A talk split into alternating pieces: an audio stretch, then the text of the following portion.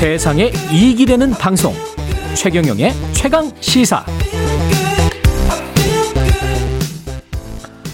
네, 미래 자동차 어떻게 변화할지 그 변화의 양상을 엿볼 수 있는 행사인 서울 모빌리티 쇼가 오늘 개막을 합니다. 신차 총 20종이 공개가 된다고 하는데 오토타임즈의 오아름 편집장 전화로 연결돼 있습니다. 안녕하세요. 네, 안녕하세요.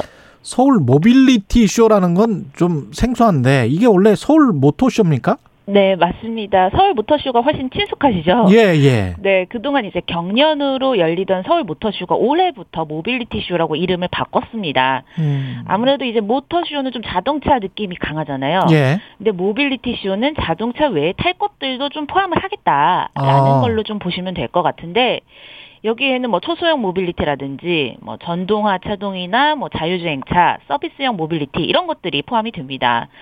실제로 유럽에서도 독일 프랑크푸르트 모터쇼가 열리는데요. 예. 여기도 올해 모빌리티 쇼라고 이름을 바꿨었습니다. 음. 이런 좀 대세가 반영이 됐다라고 보시면 되겠는데 이런 좀 부정적인 이게 모터쇼에 한정되는 부정적인 어감을 없애고 조금 다양한 업체들의 참여를 유도하고자 이름을 바꿨다라고 보시면 되겠습니다. 예. 그래서 뭐 그런 것들 그냥 모빌리티 이동 수단이 되는 것들도 많이 전시가 되나요?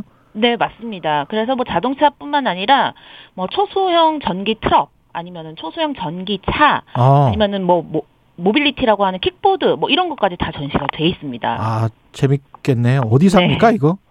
네, 지금 이제 개막을 오늘 했고요. 예. 12월 5일까지 일산 킨텍스에서 개최를 합니다. 아, 일산에서 하는데 서울 모토쇼네. 네, 원래는 삼성역에서 했는데요. 이게 일산으로 갔습니다. 예.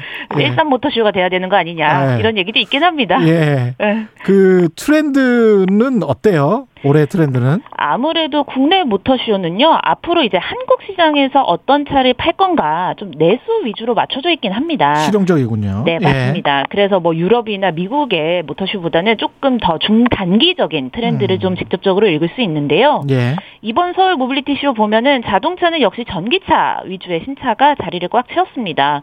앞서 언급한 것처럼 자동차라는 제품뿐만 아니라 이제는 이 미래 자동차를 이용해서 어떻게 이동 서비스를 할 건가, 음. 혹은 우리의 이동 라이프는 좀 어떻게 달라질 건가라는 스토리도 조금 많이 풀어놨습니다. 예. 그리고 모빌리티 쇼로 이름을 바꿨으니까 모빌리티 관련 스타트업들도 좀 참여를 많이 한 것 같더라고요. 그래서 예. 뭐 공용차를 제공하는 카셰어링이나 또 캠핑카, 심지어는 수소 킥보드 같은 이런 탈 것과 방식이 굉장히 다양해진 모습이고요. 예. 뭐 이렇게 정리를 하자면 뭐 수소를 포함한 전동화 그리고 다양한 탈것 그리고 이런 연결을 가능하게 하는 통신이나 어플리케이션 기술 이런 것들이 종합적으로 나왔습니다. 예.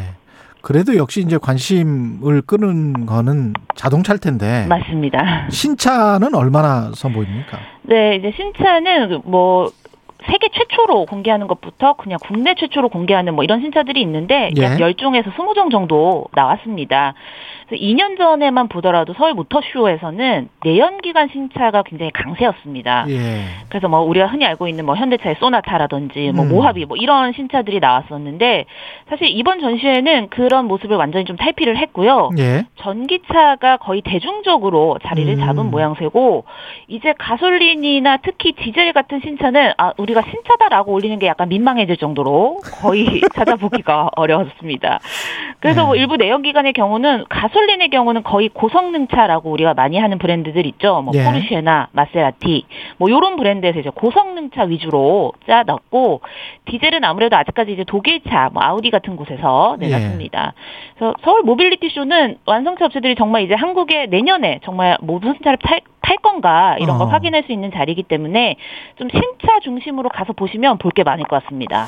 이 애플이 뭐 완전 자율 기능을 탑재한 전기차를 2025년쯤에 네. 출시할 거다. 네. 이런 발표를 한 것 같은데 이게 가능 맞습니다. 가능합니까? 네, 근데 나오기는 했는데요. 예. 뭐 기존에는 애플이 두 가지였어요. 좀 고민을 했던 게 음. 그냥 좀 제한적인 자율주행차를 만들 거냐, 아니면 예. 정말 사람의 조작이 필요 없는 완전 자율주행차를 만들 거냐 예. 좀 염두에 두고 있었는데 이번에 나온 소식으로 보면 그래도 좀 완전 자율주행 버전으로 가겠다 여기에 집중하겠다라는 전략이긴 합니다. 음. 그래서 정말 곧 도로 테스트에 나설 전망이다라고 전하긴 했는데요. 이게 내부적으로도 한 5년에서 7년 정도는 있어야 되지 않겠냐라는 얘기들이 있었는데 이걸 많이 앞당겨서 2025년에 자율주행차를 출시한다라고 목표를 세웠는데요. 근데 사실 그게 어, 되나? 인프라가 네, 인프라가 맞습니다. 받쳐주지가 않는데.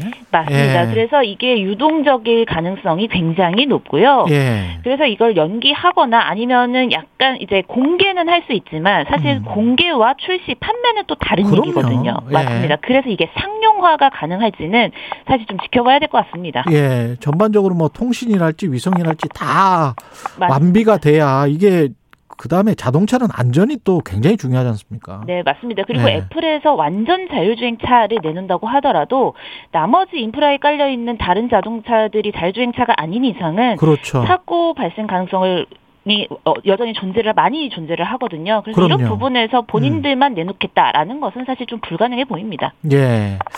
현대차가 아이오닉 5, 현대차도 지금 완전 자율 주행이 가능한 아이오닉 5를 이번에 네. 내놨습니까? 네, 네, 맞습니다. 사실 여기서도 완전 자율주행이라고 보기는 어렵고요. 예. 레벨 4라고 하는 자율주행 정도 4. 내놓는 겁니다. 예, 아시겠지만 레벨을 0에서 한 5단계 정도까지 나누거든요. 예. 그래서 여기서 지금은 한 레벨 2 정도에 있습니다. 그냥 예. 판매되는 차는 레벨 2인데 레벨 2와 레벨 3의 차이는 이제 주행의 주도권을 누가 갖느냐라는 어. 문제인데요. 예. 레벨 2까지는 사실 인간이 운전을 주도하고 이제 시스템이 보조를 해주는 역할인데 예. 레벨 3부터는 얘기가 완전히 바뀌어서 시스템이 운전을 하고 인간이 보조하는 겁니다. 어. 그리고 이제 레벨 3는 어떤 특정 조건에서만 예를 들면 뭐 고속도로에서만 자율주행이 가능하다라는 얘기고 아. 레벨 4로 넘어가면 이런 조건을 제외하고 나머지는 다 자율주행이 가능하다.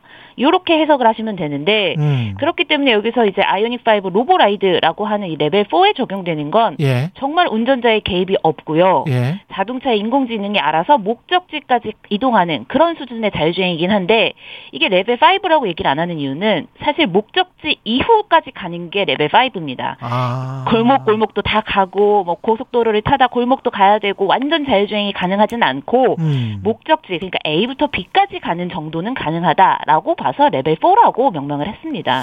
저도 지금 타고 있는 차가 레벨 2 정도 맞습니다. 되는 것 같은데 네. 이것도 사실은 크루즈 모드 사용하면서 자기가 자동으로 이제 멈춰 선다고 하잖아요. 네. 근데 좀 불안하기는 하더라고요. 네, 맞습니다. 고속도로에서 한 80km 가다가 이제 저쪽에서 앞차가 멈춰 서면 나도 멈춰 선다. 브레이크 네. 밟을 필요 없이. 근데 그게 사람이 브레이크를 밟게 되던데. 맞습니다. 근데 브레이크를 밟으면 또 조- 적정 조건이 안 되기 때문에 예. 차가 스스로 멈추진 못해요. 아. 그렇기 때문에 책임은 운전자가 져야 되는 겁니다. 그쵸. 네, 그래서 레벨 2입니다. 그쵸. 네, 그, 이 사람의 심리도 좀 극복을 하는 어- 어떤 자율주행이 되려면 아직도 좀 시간이 걸리겠네요. 그건 아주 멀었다고 보고요. 사실 예. 일각에서는 거의 불가능하다라고 보는 경우도 많습니다. 불가능하다고 보는 시각도 있어요. 네, 예. 당연합니다. 그래서 기술적으로는 가능하지만 예. 그게 이제 다른 차들과 섞여서 운행하는 건 불가능하다라는 얘기인 거죠. 그 다음에 제가 그런 차를 타다 보니까 네, 저는 지금 수소 전기차를 타거든요. 네, 근데 반도체가 좀 들어가 있어서 그런지 모르겠지만 그 컴퓨터에서 나타나는 그 재부팅 현상 같은 거 있잖아요. 네, 그런 게 좀 나타나요. 맞습니다. 이거는 좀 문제가 될 것 같은데요. 나중에 소프트웨어가 충돌하는 현상이 뭔가 있는 것 같은데요. 네, 맞습니다. 예. 소프트웨어 충돌 당연히 일어날 수 있고요. 예. 일시적으로 이제 뭐 멈추는 그런 현상도 일어날 수 있는데요. 음. 사실 그게 하나의 시스템이 멈추더라도 보조 장치를 무조건 다 이 제조사들이 보조 장치, 그러니까 순간적으로 어떤 시스템이 작동하지 않을 때 보조적으로 주행할 수 있는 장치들을 다 대안들을 마련해 놓고 있습니다. 아. 네, 맞습니다. 그리고 지금의 경우에는 사실 레벨 2라고 얘기를 드렸잖아요. 예. 그래서 이런 시스템이 꺼지더라도 부팅이 안 되더라도 음. 운전자가 이제 스스로 판단해서 운전할 수 있기 때문에 예. 아직까지 이제 자동 운전에서 수동으로 운전할 수 있는 시스템이 넘어가기 때문에 그렇죠. 그 다음부터는 이제 운전자의 책임이 되는 거죠. 예. 그러니까 네. 컴퓨터에서 우리가 뭐 뻥난다고 하잖아요. 네. 예. 그런 경우가 자동차에서도 일어 근데 자동차에서 있습니다. 주행 네. 중에 만약에 일어나 버리면 그게 이제 당황스럽거든요. 네, 맞습니다. 그래서 예. 항상 보조 장치 두 번째 시스템도 갖추고 있기 때문에 음. 아마 첫 번째 시스템이 오류가 나더라도 그를 보완할 수 있는 시스템을 갖추고 있습니다. 예. 네, 그래서 그런 뭐 안전상의 문제까지는 소비자들이 걱정할 수준은 아니라고 보시면 알겠습니다. 되겠습니다. 네. 마지막으로 중소기업들 네. 전기차도 좀 도전을 합니까? 중소기업들의 전기차라고 하면 제가 앞서 말씀드린 약간 뭐 작은 초등 아. 전기차라든지 초등 예. 전기 트럭 이쪽 분야에서는 좀 하고 있는데요. 예. 아무래도 국내에서는 어 전기 스타트업이 좀 시장에서 들어 이렇게 등장을 하기는 좀 어려운 구조 입니다. 음. 왜냐면 사실 이제 좀 자본. 대규모 자본이 필요한 예. 일이거든요. 근데 이제 아무래도 초소형차부터 시작을 하게 되면 음. 이게 소비자들의 관심을 끌기도 어렵고 아무래도 대규모 자동차 회사하고 어 경쟁을 하기에는 가격 경쟁력을 갖기도 좀 어렵기 그렇겠습니다. 때문에 예. 좀 시작이 어려운 부분이어서 굉장히 많은 스타트업들이 고민을 하고 있는 부분이기도 합니다. 그래서 예. 오히려 이제 테슬라나 뭐 다른 그 예. 리비안처럼 좀 고성능 전기차부터 내놓는 건 어떤가라는 알겠습니다. 얘기들도 하고 있습니다. 예. 네. 오토타임즈 오아름 편집장이었습니다. 고맙습니다. 네, 네, 고맙습니다.